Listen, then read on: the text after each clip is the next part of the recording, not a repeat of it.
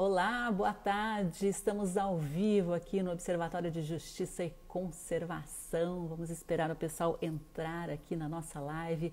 Neste momento, 4 horas e 2 minutos. Vamos fazer uma live super especial hoje à tarde, justamente porque a nossa convidada, ela só tem agenda né, no período da tarde, é uma pessoa muito complicada. E a gente vai receber hoje a Camila Domit, ela que é pesquisadora, também bióloga, responsável pelo Laboratório de Ecologia e Conservação da Universidade Federal do Paraná no Litoral e trabalha aí com monitoramento né, de mamíferos, aves, tartarugas marinhas marinhas, tubarões e raias para ações de planejamento e conservação. Hoje nós vamos falar aqui então sobre o nosso ecossistema litorâneo, né, o nosso litoral, a fauna e atuais ameaças, né? A gente tem recebido aí notícias tão alarmantes. A gente viu essa explosão em Beirute, né, que devastou a região portuária. Tivemos agora ah, o vazamento de óleo de um cargueiro japonês nas Ilhas Maurício, que sobrevivem no turismo, né? É, é muito complicado. Vou dar um alô aqui para o pessoal que está chegando aqui. Murilo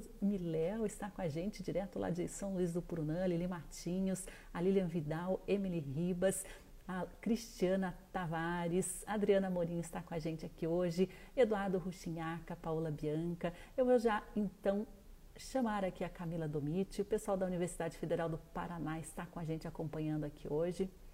Lembrando né, que o Observatório de Justiça e Conservação é uma organização lucrativos, sem partidos políticos, e nós trabalhamos aí para a proteção do patrimônio natural, com ações de fiscalização e combate, principalmente aí às inações e a corrupção do poder público. Também exigimos o cumprimento da lei, né? Temos vários advogados, jornalistas, conservacionistas, pesquisadores, aliados aqui ao Observatório de Justiça e Conservação. Camila Domiti já está com a gente, seja bem-vinda aqui à nossa transmissão especial da tarde. Camila Domiti, tudo bem? Tudo bem, boa tarde, boa tarde a todos. Fiquei até com vergonha quando tu falou que a minha agenda é muito corrida. É, isso eu tinha o horário da tarde, né? Mas essa semana é uma semana corrida, né? Como você mesmo está falando, muitas, muitas, muitos acidentes, muitas atividades, muita coisa acontecendo ao mesmo tempo, né? E essa questão da quarentena dificulta um pouquinho a nossa comunicação e a nossa articulação. Então temos que nos fazer mil pessoas, mil clones para dar conta de todas as demandas, né? Exatamente. A gente está também, né, num período de uma época migratória de algumas espécies. Eu tenho acompanhado aí na mídia, né, que vocês receberam aí a lobo marinho, pinguins, né? Eu queria que você contasse para o pessoal que está chegando aí a nossa live, né? Sejam todos bem-vindos. Que você é, explicasse para a gente como é o trabalho do laboratório, dos centros de estudos do mar, né? Que tipo de pesquisa e atividades vocês desenvolvem? E quem são os pesquisadores envolvidos? Bom, a gente, obrigada pela oportunidade. É, o Observatório da Justiça e Conservação nosso parceiro há muito tempo já, né, de trabalhos e de ações em prol da conservação não só do nosso estado aqui do Paraná, mas de, de toda a fauna marinha. E eu acho importante as espécies que nós vamos relatar e discutir, conversar um pouquinho mais hoje, porque são espécies migratórias para as quais o trabalho que nós desenvolvemos aqui no Paraná tem um efeito global, né? Então, eu acho bem interessante esse bate-papo com vocês. Muito obrigada pela oportunidade. Bom, o trabalho que a gente. Desculpa. Oi, não, pode continuar, desculpe eu. Imagina. Eu também agradeço a presença de todo mundo que está acompanhando a nossa live aqui hoje e pela oportunidade também de conversar com as pessoas, né? Eu acho é muito importante essa comunicação, que não é só comunicação entre os pares dentro da ciência, mas que nós possamos falar um pouco mais de ciência para a sociedade, visto que tudo que nós fazemos aqui no laboratório de ecologia e conservação, tudo que nós fazemos em termos de ciências na Universidade Federal devem ser para suprir as demandas da própria sociedade e para suprir o suporte necessário de conhecimento técnico para o governo, né? para a governança, para o suporte de decisão mesmo de políticas públicas. Então, fico muito feliz por essa oportunidade de live de, de bate-papo. Né? A gente está sempre aberto para isso. Mas contando um pouquinho, né, dentro do que tu me perguntou, a gente realiza o trabalho aqui no Paraná, eu realizo desde 2002, desde a minha graduação, mas dentro da Universidade Federal desde 2007, nós é, estamos monitorando as praias aqui do Paraná, monitorando a fauna marinha aqui do nosso litoral, com enfoque principal inicialmente nos golfinhos, nas baleias, nos lobos marinhos, nas tartarugas marinhas, mas nós fomos ampliando esse olhar, principalmente porque o nosso entendimento é que o trabalho tem que ser feito em prol de toda a fauna, de todo o ecossistema e, obviamente, dessa saúde única, dessa saúde coletiva que nós, inclusive seres humanos, compartilhamos com a fauna, né?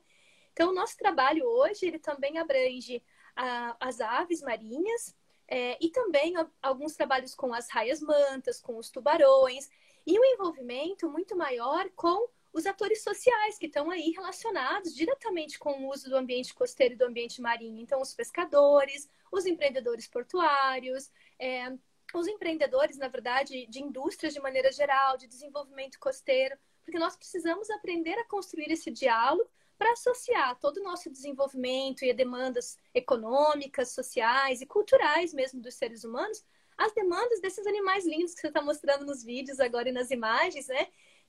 Que não tem um advogado para lhes, de, lhes defender, não tem um, um, um voz né, e, e linguajar como o nosso para entrar num debate, para entrar numa discussão, mas que compartilham o mesmo ecossistema que nós, que dependem de um ambiente saudável como nós, né? E que muitas vezes dependem de ambientes e de, de hábitats, como nós usamos né, na ciência, que são, é, são essenciais para a manutenção da vida deles e que nós não podemos nos sentir é, maior do que eles ou mais importante do que eles, ao ponto de destruir esses ambientes a quais eles dependem para a sobrevivência, né?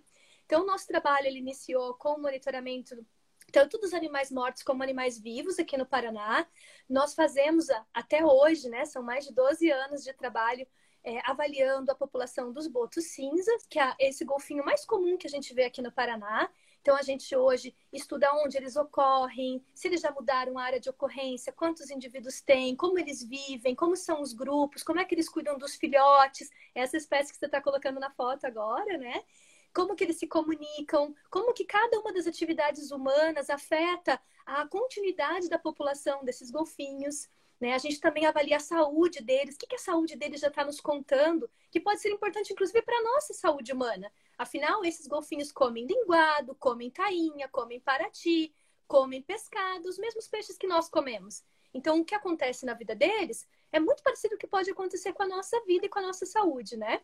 E a gente também trabalha há bastante tempo com as tartarugas marinhas, principalmente a tartaruga verde, que também traz uma série de informações para a gente com relação a como, como está a qualidade do ambiente do nosso litoral. Quanto tempo elas ficam aqui? de onde elas vêm e para onde elas vão depois que elas passam por aqui. O que, que elas estão se alimentando?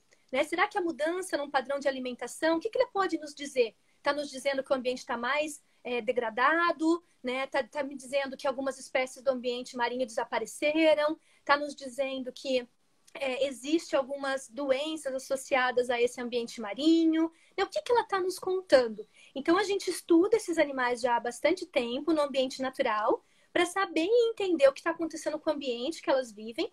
E desde 2007 a gente também monitora a orla do, do, Paraná. A partir de 2015 nós passamos a monitorar com um efeito maior dentro de uma condicionante ambiental que a UFPR desenvolve, né? Uma condicionante de exploração de petróleo e gás da Bacia de Santos, da Petrobras. Mas nós começamos a desenvolver esse trabalho muito antes, em 2007 já. E nos, dá, nos deu a condição de saber, por exemplo, o que está acontecendo no ambiente, na saúde desses animais desde 2007. Quantos animais morrem? Quantos animais chegam aqui doentes? Qual é o tipo de doença que é mais comum? Se tem alguma, algum tipo de atividade antrópica que causa a morte desses animais? Né? Se é morte direta, se é morte indireta? E o que, que a gente pode fazer para não só contar animais mortos na praia, mas o que, que a gente pode fazer para esses animais estarem bem no ambiente deles? E o que a forma como eles ocorrem e usam o nosso litoral nos diz sobre alguns lugares que estão mais degradados ou menos degradados ou atividades pesqueiras, ou atividades portuárias, ou atividades de construção e desenvolvimento da nossa orla que estão causando um impacto ou uma modificação do ambiente. Como é essa modificação? Né? Como que a gente pode fazer diferente? Então, esse tem sido o nosso escopo, a nossa linha de trabalho.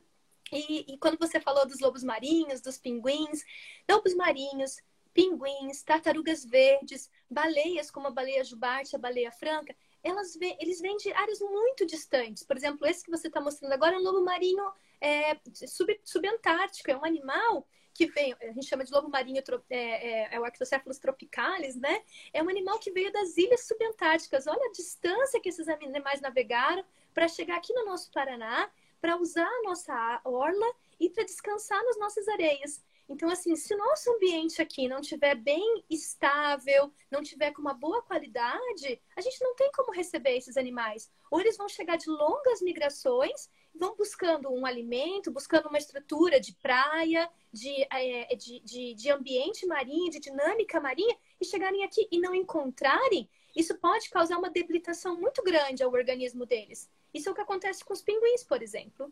Né? Animais que viajam 3 mil quilômetros e chegam na nossa costa buscando alimento. E se não encontram, ou se precisam competir pelo seu alimento, ficam debilitados, que é como a gente tem encontrado a maior parte dos pinguins. Animais com marcas de rede, com anzóis, com, muito debilitado com relação à sua saúde, porque não estão encontrando alimento de boa qualidade ou em, em quantidade suficiente. Então, a gente tem buscado entender esse contexto maior.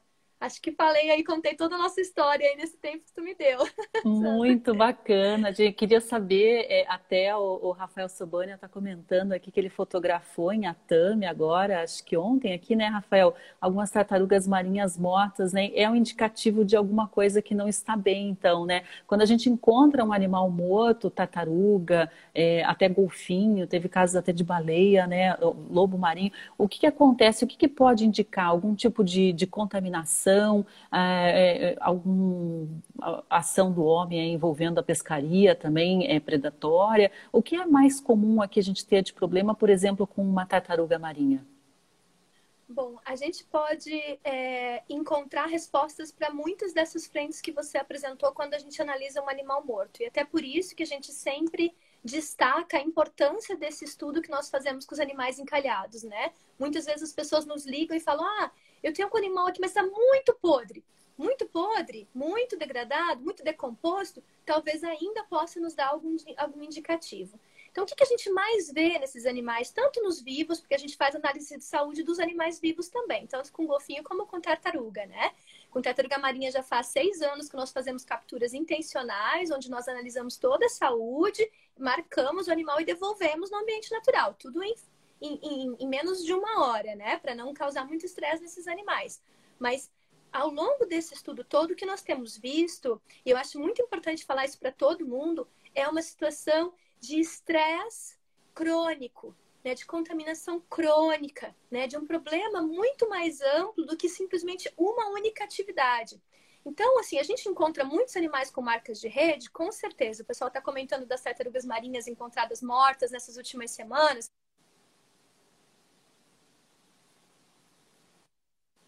Interação pesqueira, ela também tem uma base de discussão muito mais ampla, que é entender qual é a pescaria que está causando esse impacto. Às vezes, a pescaria que a gente está enxergando não é a pescaria que está capturando esses animais. Será que essa pescaria queria capturar esses animais? Ou essa pescaria também hoje já é fruto de um estado de degradação do ecossistema? Onde o pescador tem que colocar muito mais rede na água, tem que mudar as suas áreas de pesca para conseguir obter algum pescado e manter a sua condição cultural, social e econômica, né? Então essa interação entre principalmente tartarugas marinhas ou mesmo os tubarões e as arraias, os, os, os golfinhos com redes de pesca é um dos maiores problemas internacionais hoje em termos de conservação. É um grande problema de conservação aqui para o nosso litoral do Paraná mas ele tem como obrigação a estruturação de discussões, de conversas, de uma construção participativa no processo de gestão, para que esses ajustes de redução da captura não intencional, porque não são capturas intencionais, com relação à demanda também econômica dessas comunidades pesqueiras, principalmente de pescarias artesanais. Então a gente tem que pensar para como é que a gente consegue alinhar a conservação da fauna marinha e a conservação de padrões culturais de pesca, a conservação dessas comunidades tradicionais que vivem no nosso litoral e que tem é, um balanço mesmo que tem que ser administrado. E como é que a gente faz isso? Com base no diálogo. Não existe outra forma. Mas tem outros impactos que afetam as tartarugas e os golfinhos, que esse balanço ele tinha que ser ajustado de uma maneira muito mais, mais vamos dizer assim, enérgica. Por quê? Porque a gente não está envolvendo cultura, a gente não está envolvendo a sobrevivência da comunidade. A gente está envolvendo é, interesses econômicos, interesses comerciais e econômicos que têm um lucro gigantesco e que deveria reverter muito mais para a conservação da biodiversidade. E quando eu falo isso, eu estou te falando principalmente, por exemplo, o nível de contaminação química dos golfinhos e das tartarugas marinhas aqui no Paraná é imenso. O nível de contaminação química que eu comento é lá no fígado, no músculo desses animais. E de onde vem essa contaminação? Vem do esgoto que não é tratado, vem das indústrias que acabam despejando, tendo acidentes ambientais, isso chega no ambiente marinho, vem da agricultura que não, não, não faz o bem uso né, dos produtos químicos, ou faz o, bem, o bom uso dos produtos químicos e produtos que não são legalizados, ou infelizmente nós passamos por um processo de mudanças políticas no Brasil que liberou o uso de vários produtos químicos que não se usa mais em lugar nenhum do mundo, que são os poluentes emergentes, poluentes que é, compostos químicos que causam lesões graves à, à vida e não é só a vida da fauna marinha, é a vida. Isso inclui a nossa vida, a nossa saúde.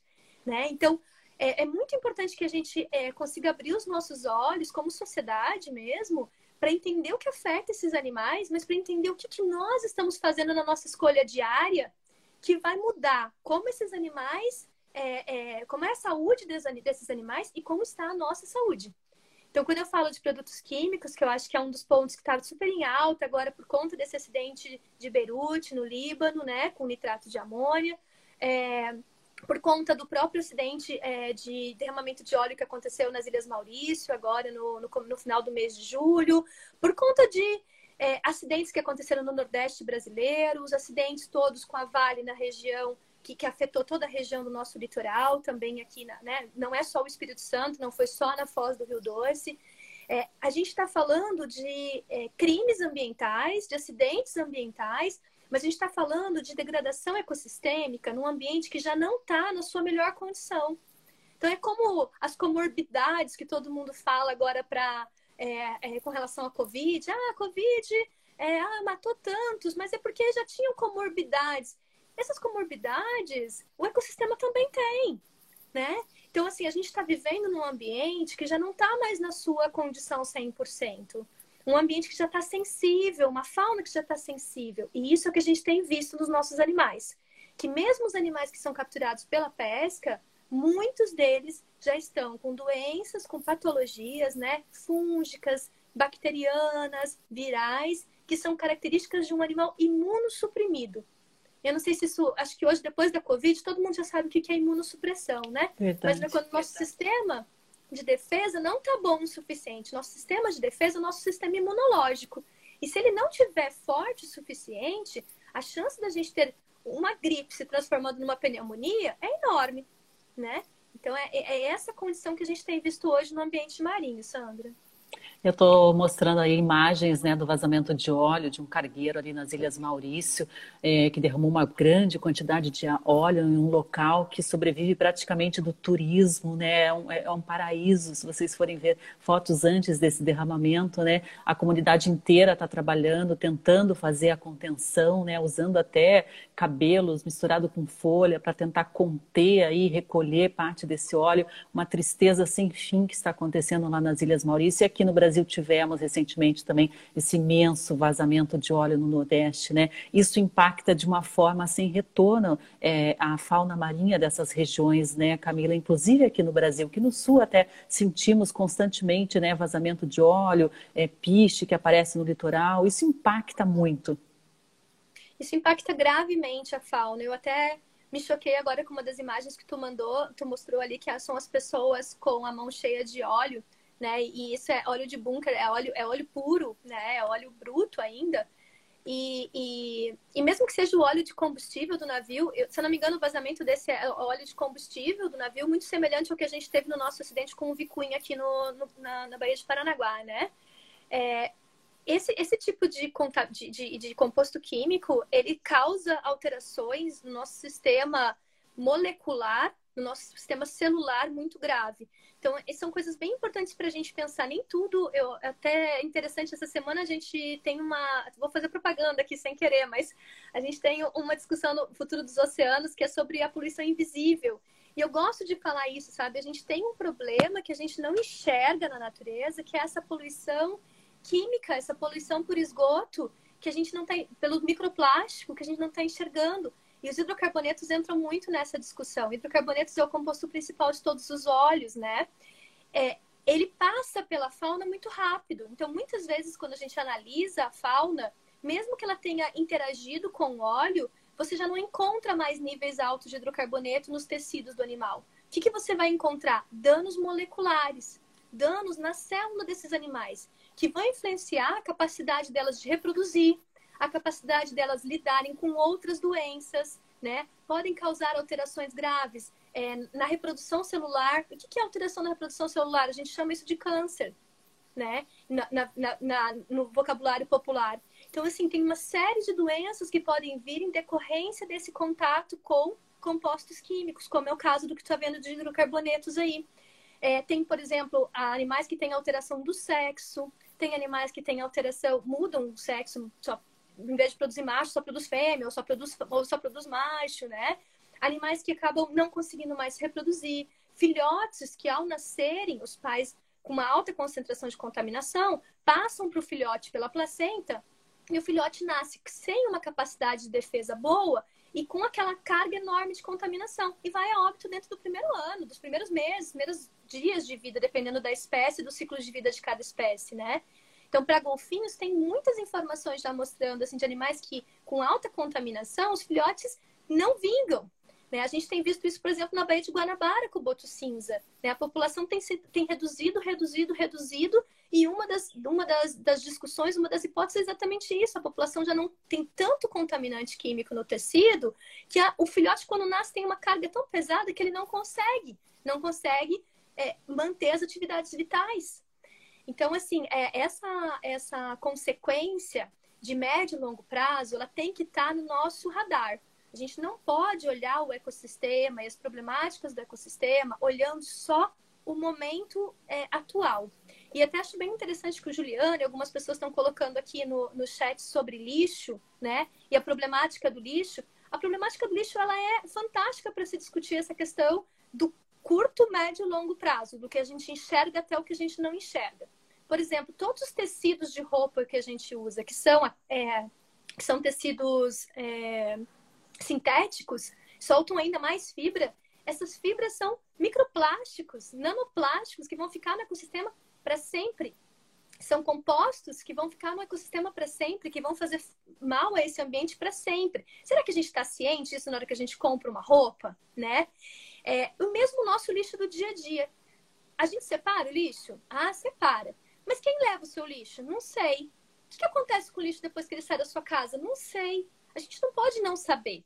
A gente chegou num ponto, né, da condição de degradação ecossistêmica que a gente tem que buscar saber o que, que acontece com o lixo que a gente produz em casa, para onde ele vai, qual é a destinação que está sendo dada. A gente tem obrigação também de exigir que os nossos governantes é, tenham atenção para o lixo. Existe é, um plano de, é, de, de, economia, de. Oh, meu Deus, desculpa, agora não vem a palavra certa, de. É, é, de gestão ambiental. Plano Nacional de Gestão de Resíduos, isso.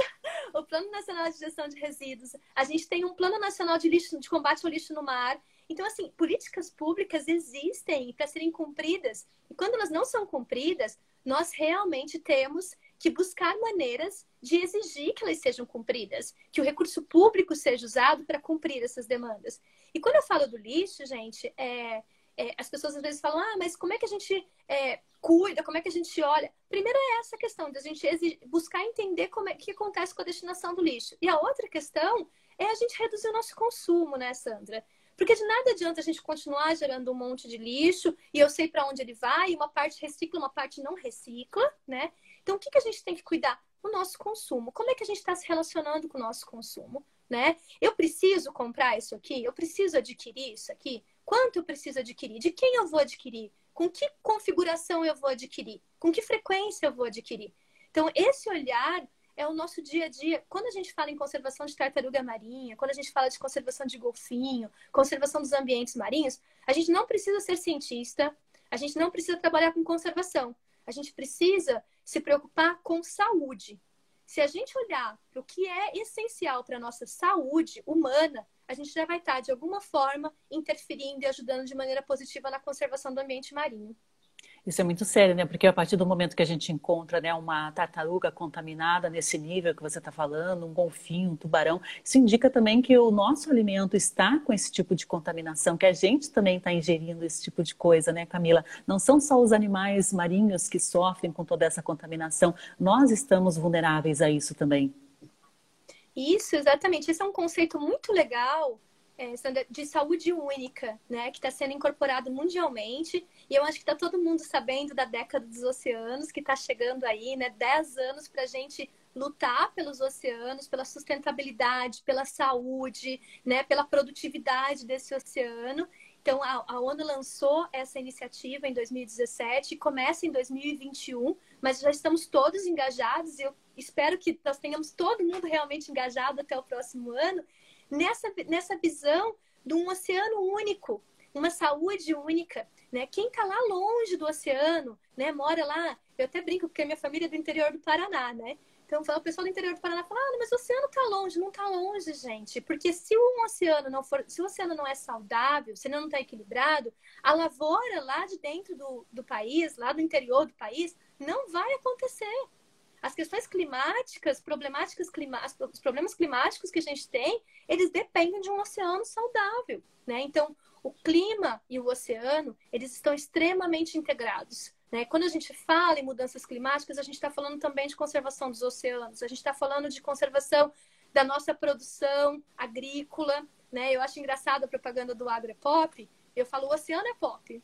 O oceano é muito pop. O problema é que ele está ficando pop de uma maneira negativa, que pop é a sigla dos poluentes emergentes. E a gente não quer esses poluentes emergentes no oceano, porque o desequilíbrio desse oceano vai significar a redução e a incapacidade da manutenção da nossa vida no planeta. E aí eu, eu, dou risada, né? Por exemplo, as pessoas tiram as árvores, elas constroem uma casa no meio de um lugar sem árvore nenhuma, Aí elas colocam um monte de janela de vidro para ver o mar, porque ela tem uma casa beira-mar, mas ela tirou todas as árvores, tirou toda a restinga, e daí ela bota o ar-condicionado na casa dela. Por quê? Porque ela criou um aquário para ela. Aí ela bota o ar-condicionado para ver o oceano lá fora. Cadê a brisa do mar? Ela vem para a praia porque ela quer sentir a brisa, ela quer sentir o relaxamento do mar. Mas ela não sente a brisa do mar, porque a brisa do mar é muito quente, porque não tem nenhuma sombra próximo, né? Então a gente está sempre destruindo e tentando corrigir com uma versão tecnológica. Por que, que a gente não usa a tecnologia para usar melhor esse ambiente, ao invés de destruir e depois ficar tentando corrigir, né? Então, realmente, assim, a gente tem que olhar o oceano como a nossa fonte de vida, como a nossa fonte de saúde. É, até participei de uma discussão esses dias atrás e pediam para falar uma única palavra, né, que o oceano significava para você. E para mim, o oceano é vida. É vida. Se a gente vida de qualquer um dos organismos que está nesse planeta, sendo ele um organismo marinho, aquático ou um organismo terrestre, né? A temperatura do, do nosso planeta depende dos oceanos, né? A qualidade do ar que a gente respira depende dos oceanos. Então, se a gente não conseguiu absorver isso ainda, a gente tem pouco tempo para correr atrás. Exatamente, são ambientes muito sensíveis, né, Camila Domit? Aqui, especialmente no litoral paranaense, é, temos uma área de berçário marinho muito importante, inclusive de espécies raras, ameaçadas de extinção, né? Queria que você falasse também desse berçário que existe aqui e está sob ameaça. Sim, aqui no nosso litoral, bom, ele é reconhecido internacionalmente, tanto pela Unesco, né? Como é, reconhecido em vários artigos que falam, fazem avaliações globais de hotspots, ou seja, áreas quentes de biodiversidade. É uma área que tem muitas espécies endêmicas, ou seja, espécies que são características dessa região, desse ambiente, né? Nós temos essa conexão entre Mata Atlântica, que já é um, um ecossistema tão raro, né? Com uma área estuarina. O estuário tem essa característica de ser berçário, porque é uma área protegida. Muitas espécies procuram o estuário para a reprodução, né? Então é essencial para a manutenção da vida daquela espécie, do ciclo daquelas espécies. E além disso, o nosso litoral ele tem uma configuração geomorfológica que tem toda um, uma, uma condição física, geológica, química, que também é, dá uma, uma característica ainda, um suporte ainda maior para a biodiversidade. Então, é uma biodiversidade riquíssima, é, as listas nacionais de espécies ameaçadas ressaltam a importância do litoral do Paraná para a tartaruga verde, para o boto cinza, para várias espécies de peixes ossos, para elasmobranquios, que são os tubarões e as arraias, o mero, que está aí também super importante, é uma área reprodutiva importantíssima para a espécie aqui no nosso litoral. Sem contar, gente, aves marinhas. A gente fez um artigo há pouco tempo agora com aves oceânicas, como petréis e albatrozes, que muitas pessoas do Paraná nem sabem que existem aqui no nosso litoral. Nosso litoral é riquíssimo. A gente recebe essas espécies que vêm migrando de diferentes regiões. A gente tem albatrozes e petréis que vêm deslocando da região do reino do, do, do hemisfério norte. Né? A gente tem uma espécie de ave marinha, que é o bobo pequeno. O animal, em 60 dias depois de marcado no Reino Unido, chegou aqui no Paraná. Então, o Paraná é um hotspot, é uma área quente de biodiversidade. Só que, ao mesmo tempo, também é uma região de muito interesse econômico. É uma região que tanto tem um aporte gigantesco das bacias hidrográficas que drenam todo o nosso, não só o litoral, mas é, é, o nosso, vamos dizer assim, carregam toda a problemática que vem das cidades maiores do estado, né? É, a gente ainda tem, dentro dessa condição de estuário, que eu acho sempre importante falar isso, minha amiga Liana sempre me cutuca para a gente deixar isso claro, né? O estuário ele tem uma condição química que, infelizmente, ela biodisponibiliza os contaminantes químicos. Então, não basta só ter o composto químico no ambiente para ele entrar na, na cadeia trófica e afetar os animais e os seres humanos. Ele tem que estar biodisponibilizado. Ou seja, ele tem que estar numa fórmula que a nossa célula incorpora. E no litoral do Paraná, como a gente tem muito manguezal e um sedimento mais fino, mais lodoso, ele tem um pH que também ajuda a biodisponibilizar esse composto químico. Então, o contaminante passa muito mais fácil para a cadeia, cadeia trófica e acaba acumulando nos topos de cadeia trófica que nós temos no nosso litoral, que vem para cá buscar alimento ou área reprodutiva. Nessa mesma área, a gente tem vários portos. Né? Não é um único porto que, que nós abastecemos com o nosso estuário. Nós temos uma coleção de portos já no nosso, no nosso, no nosso estuário. Né? A região portuária de Antonina, a região portuária de Paranaguá, que não é pequena, e toda essa aspiração de uma nova região portuária ainda em Pontal do Paraná, que mesmo ainda não tendo um porto, já teve várias indústrias atuando nessa orla, nessa, nessa, nesse desenvolvimento costeiro da região, né? Daí nós temos nesse litoral o composto químico de toda a produção agrícola do nosso litoral, que vem drenado pelas bacias hidrográficas. Nós temos acidentes ambientais pequenos que ocorrem continuamente nas áreas portuárias e industriais, né? Que são, são pequenos, mas no seu somatório são acumulados né? A gente tem ainda a questão do tra... toda a movimentação das embarcações. Então, muitas embarcações de vários portos diferentes andando pelo nosso litoral. Já tivemos acidente com nafta, já tivemos acidente com óleo, já tivemos acidente com navio que bateu, que enroscou, que né? Todos nós já sabemos disso, tá na mídia, certo? A gente teve, tem acidentes constantes com as embarcações de pesca também, que tem vazamentos pequenos de óleo, mas que na sua somatória é, um grande problema também. Temos pesca artesanal no nosso estado, mas a pesca industrial dos dois estados vizinhos adoram nossa costa para pescar também. Então, temos a chegada da pesca industrial, tanto de Santa Catarina como de São Paulo, atuando aqui no nosso litoral. Até a pesca industrial do Espírito Santo também atua no nosso litoral. Então, a gente tem essa somatória de questões de atividades humanas ocorrendo na orla, né? Ou na, ou na zona costeira, ou na zona estuarina. Aí a gente tem uma especulação imobiliária no nosso litoral que não foi ordenada. Né? Qualquer um que olha para o nosso litoral sabe que aquela, aquele desenvolvimento é, territorial ele não foi ordenado. Né? Um, as casas foram crescendo, foram crescendo. Qual é a porcentagem de, de cidades do nosso litoral, dos municípios do litoral que tem esgoto? né? Que tem coleta seletiva de lixo, que tem área de destinação de lixo correta, licenciada, né? Então a gente vai somando tudo isso, gente. E o nosso litoral, ele é um hotspot de biodiversidade, mas infelizmente a gente até publicou num artigo agora numa revista grande internacional, mostrando que ele também é um hotspot de ameaças para a fauna marinha. Então ele também é uma área quente de ameaças. Por quê? Porque todas essas espécies extremamente é, de, é, é, vulneráveis, é, ameaçadas de extinção, muitas delas criticamente ameaçadas de extinção, estão expostas a múltiplas atividades antrópicas que causam alterações no ambiente. A gente chama isso de. Elas causam estressores, porque realmente ela causa estresse, né? Desgasta essa fauna, né? Então, a gente tem múltiplas atividades e múltiplos estressores no ecossistema marinho aqui no nosso litoral. E aí a gente tem que pensar que, além disso, gente, a gente tem mudanças climáticas que não são controladas mais por nós. Ou seja, todo mundo está vendo o, o, efeito dos eventos extremos climáticos, como é o Ninho e Laninha, né? Anos que a gente tem frentes frias entrando muito mais duras no nosso litoral, com, com ciclones que acabam afetando a, orla, causam todo aquele processo erosivo da nossa costa, esse sedimento vai para algum lugar. O esgoto e o composto químico que estava ali todo é, é, é, depositado nesse sedimento volta para a natureza, fica biodisponível novamente. A gente tem intensidade de chuvas também. Lembra as chuvas de 2011, Sandra? Não sei se todo mundo que está aqui lembra. Aquelas chuvas de 2011, o que elas carrearam de contaminação química para o nosso litoral tinha que ser avaliado, tinha que ser estudado. E eu sei que o projeto do Bahias aí da UFPR agora está estudando os testemunhos e avaliando essa contaminação entre anos. 2011 é um ano, claro, que a fauna do estuário mudou. A gente vê as tartarugas mudando a alimentação completamente até 2010, a partir de 2011. A gente vê níveis de contaminação maior nos animais a partir de 2012. Então, assim, é, essa mudança não volta atrás. Foi natural? Foi natural. Mas se a gente tivesse é, matas ciliares, teria segurado mais matas ciliares conservadas teriam segurado mais, com certeza. Se a gente tivesse bom sistema de tratamento de esgoto, tinha segurado mais, né?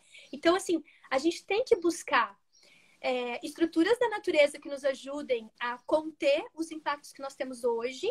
Nós temos que buscar tecnologias que amenizem a nossa forma de interação com o ambiente, para que garanta nosso desenvolvimento econômico e social, né? Eu sempre gosto de reforçar isso quando a gente fala de ecologia, quando a gente fala de conservação, a gente não está falando contra o desenvolvimento.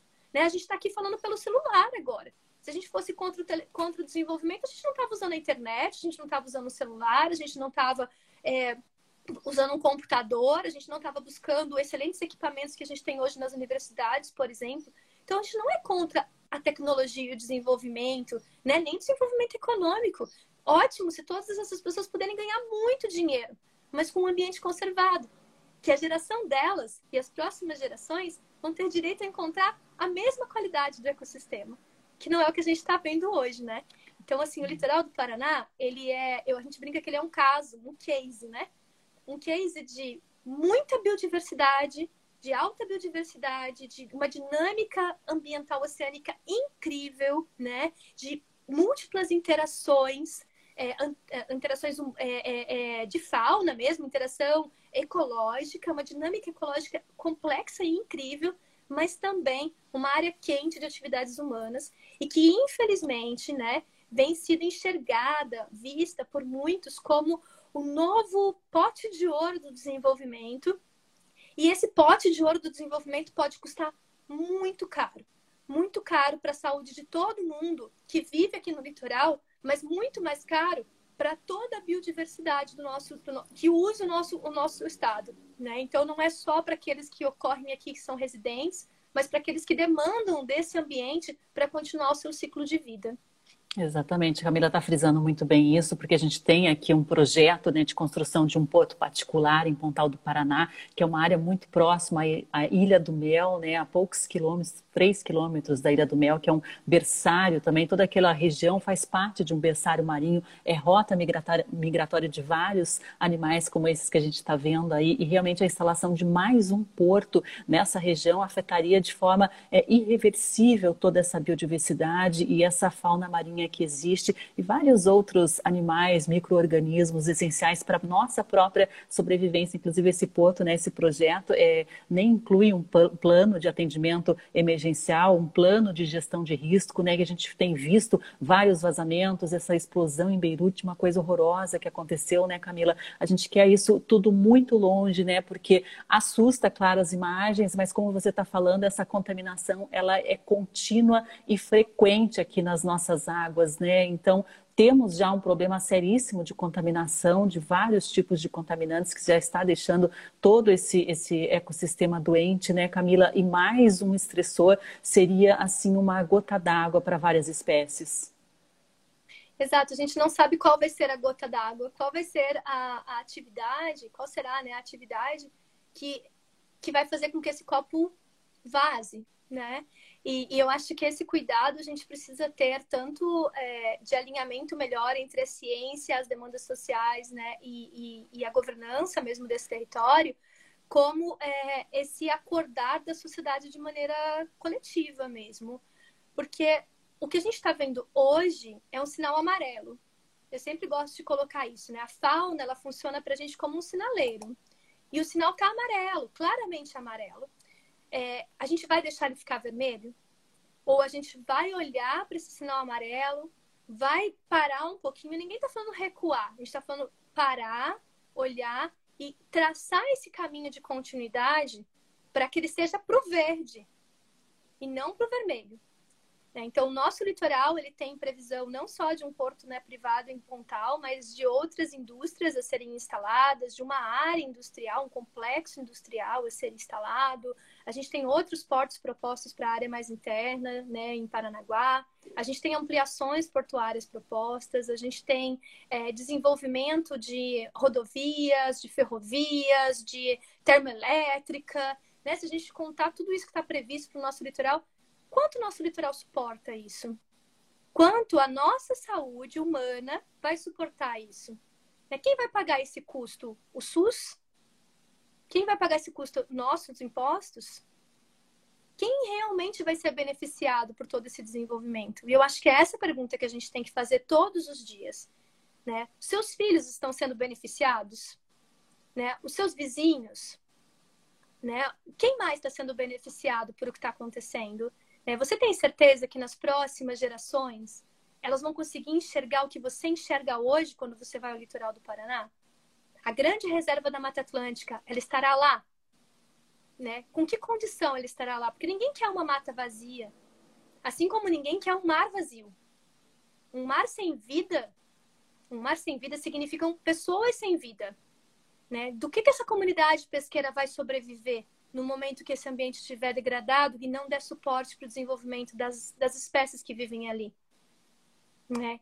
Então, assim, eu acho que esse olhar é, é um olhar de empatia. E eu sempre gosto de colocar isso nas conversas que a gente faz, em aula, em, em, em bate-papo mesmo, né? Eu acho que nos falta, como humanidade, um pouco de empatia é, uma empatia com o ambiente, uma empatia com a fauna, uma empatia com os nossos colegas, uma empatia com a nossa família mesmo, né? Com as próximas gerações da nossa própria família. Se a gente tiver um pouquinho mais de empatia, a gente já vai tomar decisões diferentes. Né? E não dá para dizer, Sandra, que eu acho bem importante colocar isso, ah, mas fazer dessa forma é caro. Não é, gente. É mais barato. Qualquer trabalho de economia vai te mostrar que fazer certo e alinhar as questões ambientais a desenvolvimento é, econômico é fazer melhor e é fazer mais barato. Né? É mais barato fazer certo.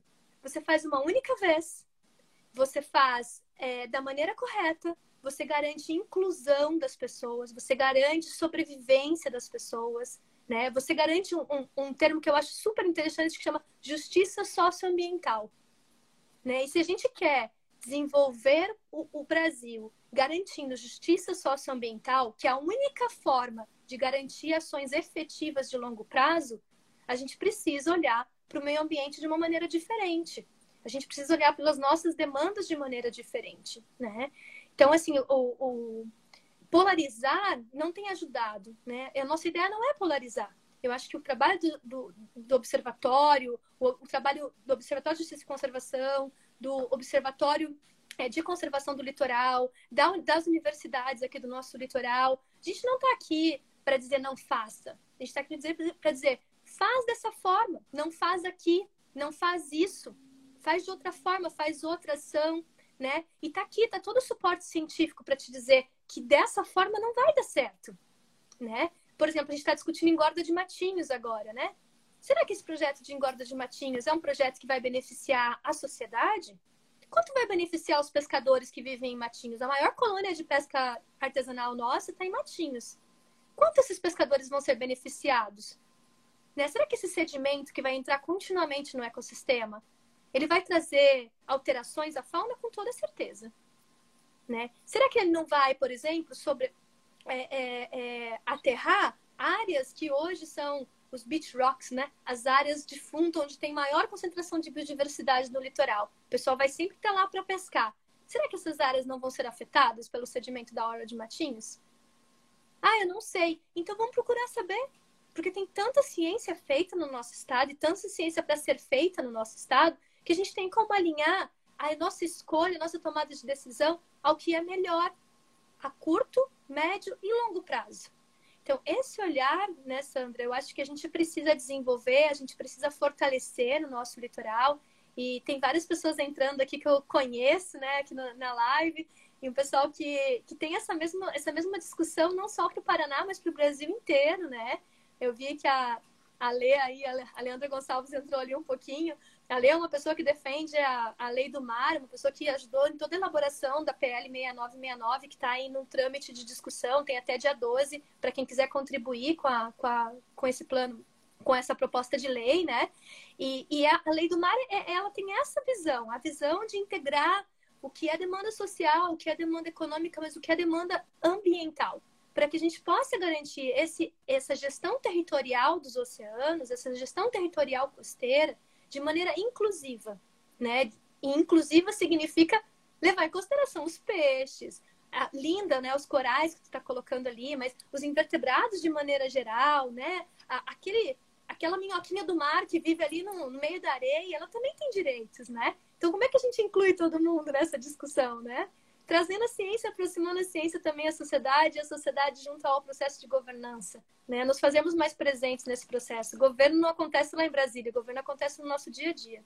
Exatamente, porque na maioria das vezes a gente vê que quem toma decisões importantes, assim, que vão afetar até a minhoquinha do mar e a nossa saúde, são pessoas que não conhecem, que não têm o conhecimento necessário para tomar decisões importantes assim, e elas vão, às vezes, né, por interesses políticos, interesses econômicos, essa, esse direcionamento, e colocam em risco toda uma biodiversidade, né, colocam em risco a nossa própria sobrevivência. A Daiane está até comentando aqui, né, que um dos grandes desafios para essa década é a comunicação efetiva com a, com a sociedade sobre a conexão com continente e oceano, e de que entre nós, tanto como pesquisadores quanto uhum. sociedade civil, temos que ser ativos, né? Temos que ser muito ativos, e às vezes até é, é é, existe uma inércia, né? Por exemplo, que a gente viu ali no porto de, de Beirute, aquele acúmulo de uma substância explosiva e tóxica, né? Já havia sido dado alerta, já havia sido dado multa e mesmo assim, né? A situação foi, foi sendo levada até chegar a essa situação que, que nós vimos aí recentemente dessa explosão que deixou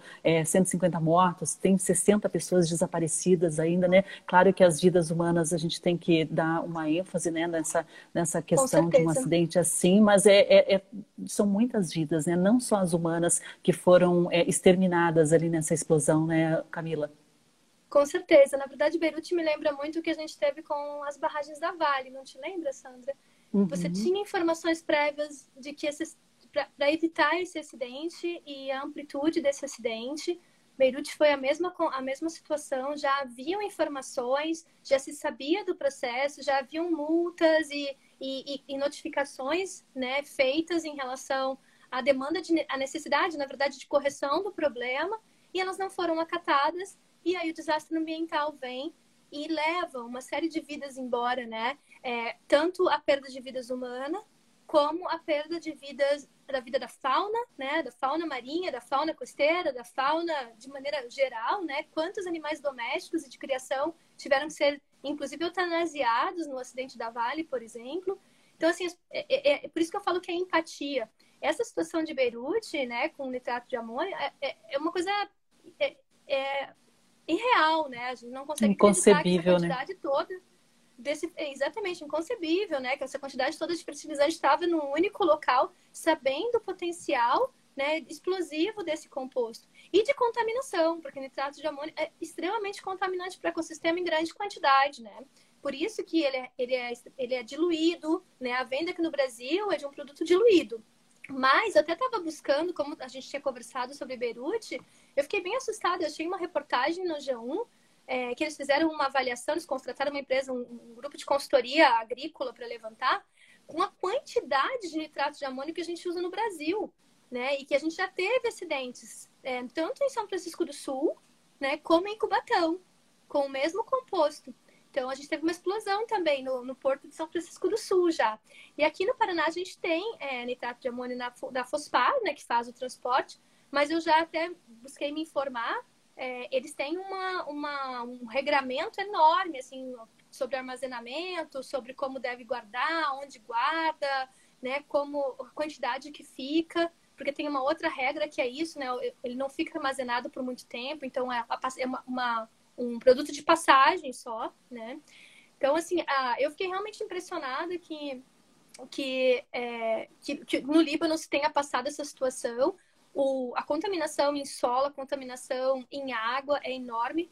E aqui, nesse caso de Beirute, a gente ainda tem um outro problema, que não é só a contaminação química, mas a poluição sonora criada no momento da explosão, né? Então, essa, essa, essas ondas sonoras que, que foram dispersadas para o mar, elas têm um efeito na fauna também gravíssimo, né? Imagine se é, o bombeamento da sísmica, que é aquela atividade que para a exploração de, de áreas com petróleo no mar ela já causa alterações no comportamento da fauna, pode causar a mortalidade de vários peixes, golfinhos, tartarugas. Imagine uma explosão desse porte.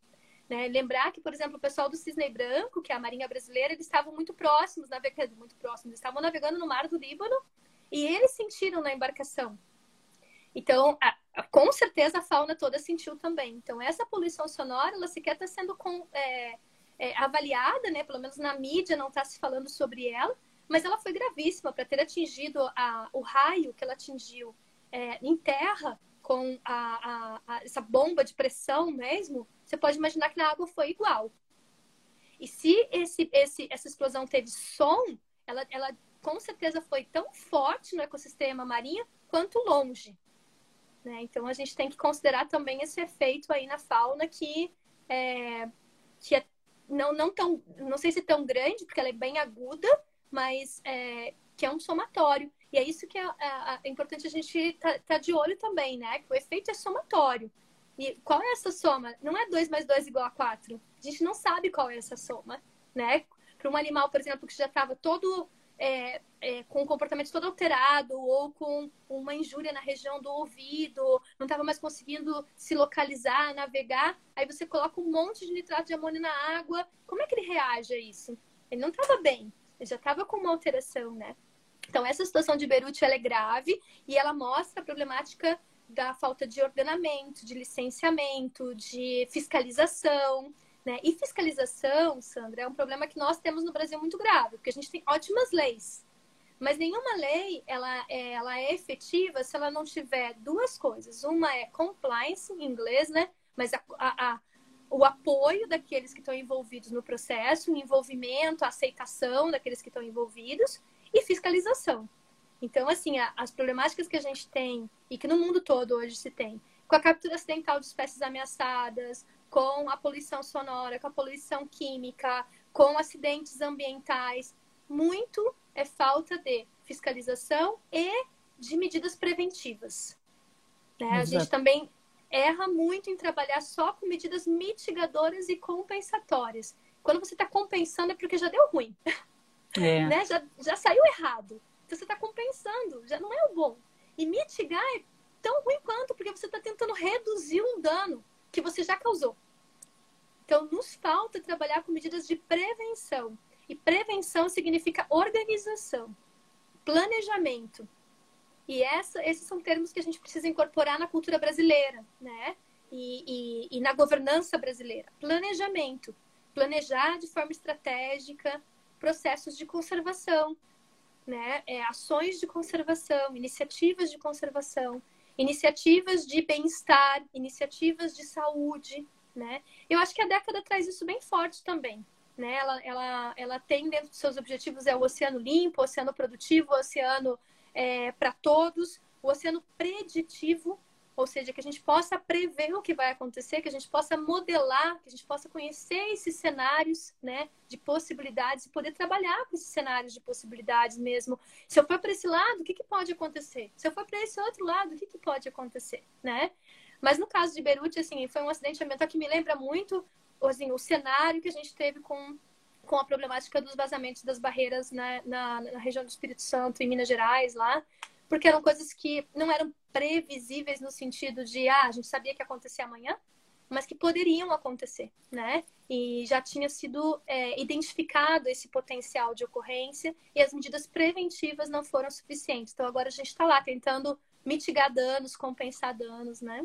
Exatamente, o Juliano Dobbs até comenta aqui, na, ele que é da, diretor da Associação Mar Brasil, né, que recursos financeiros para a conservação da natureza não é gasto, é investimento em qualidade ambiental para todos. Até você comentou a, a, questão da engorda de Matinhos, né, que é um, um projeto que a gente uhum. tem aqui em andamento da, do alargamento da praia de Matinhos aqui no litoral, né, justamente foi uma falta de planejamento também naquela ocupação, né, ocupou-se ali toda a área de Restinga, né, uma área que, que servia justamente para a contenção dessas marés altas, e agora estudo estudam em uma obra com impacto gigantesco de aterramento, dragagem, que vai ter um grande impacto ambiental e vai causar ali, né, até desvio de correntes marítimas, né? A gente já viu em experiências que, que como essa que foram feitas aqui no Brasil e no exterior, que não é bem tão simples assim e nem duradoura essa obra, né, Camila? Então, uhum. acho que, que realmente a prevenção é o melhor caminho. A gente tem que, que pensar muito nos investimentos, né, que, que vão ser feitos daqui em diante, porque já estamos em um limite bem preocupante, né, em uma faixa de não retorno, digamos assim, da recuperação da natureza,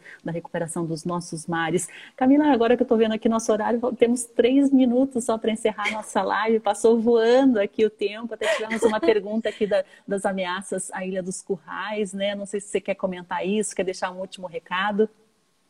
Bom, acho que o Parque Nacional da Ilha dos Currais ele é um, bom indicador daqui do nosso litoral. É um parque que acabou sendo é, instituído de uma maneira que não era ideal, né, e nem é esperada. A própria Associação Mar Brasil construiu toda uma discussão com os atores sociais para pensar que tipo de unidade de conservação poderia ser proposto naquela área, mas infelizmente por um processo político interno em Brasília, se instituiu como parque nacional.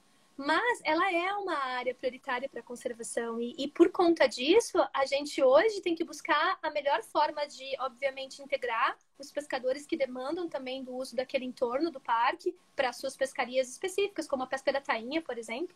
Mas é uma área super importante para a conservação. É um arquipélago que nós temos no litoral do Paraná, né? E, e, e que tanto abriga tartarugas marinhas, como diversas espécies de organismos que incrustam na pedra, que são até ficam grudadinhos ali nas pedras, como é uma área de reprodução incrível para fragata, gaivotas e, e mergulhões, né? Também recebe várias espécies de, de, aves migratórias que acabam pousando ali para descansar, várias espécies de baleias e, e, golfinhos que nós já vimos usando em torno daquelas ilhas. As ilhas elas têm essa tendência de agregar fauna né? Porque elas fazem todo um processo de, de modificação das massas d'água no seu entorno e aumenta a produtividade em volta das ilhas. Então, imagine um arquipélago de Currais que são três ilhas juntas, né? Então, tem uma produtividade fantástica em volta.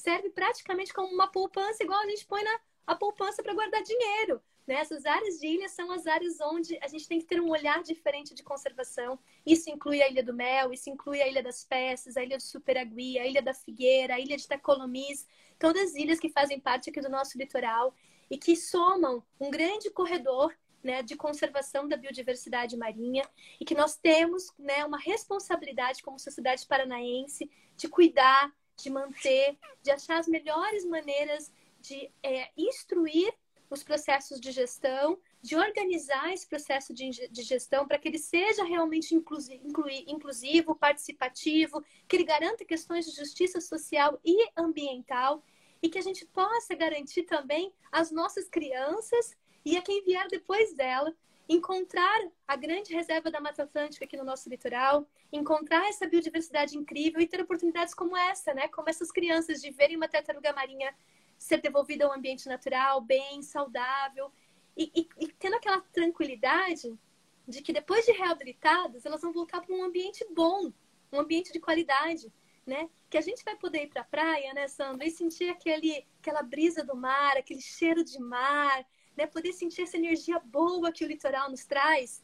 É, e garantir que nossos filhos também poderão ver isso, que os nossos netos poderão ver isso, né? Então lembrar que o oceano ele tem além de todos esses benefícios de biodiversidade, de produtividade, de questões climáticas, ele tem um benefício espiritual, um, um benefício na nossa saúde, inclusive psicológica, mental, emocional, né? E se a gente quer descansar no litoral, a gente quer descansar no litoral com água boa, né? Com uma paisagem linda, com uma ilha do mel conservada, olhar lá da ilha do mel e olhar para Pontal do Sul e ver aquele ambiente de manguezal lindo, aquelas praias, aquela restinga conservada.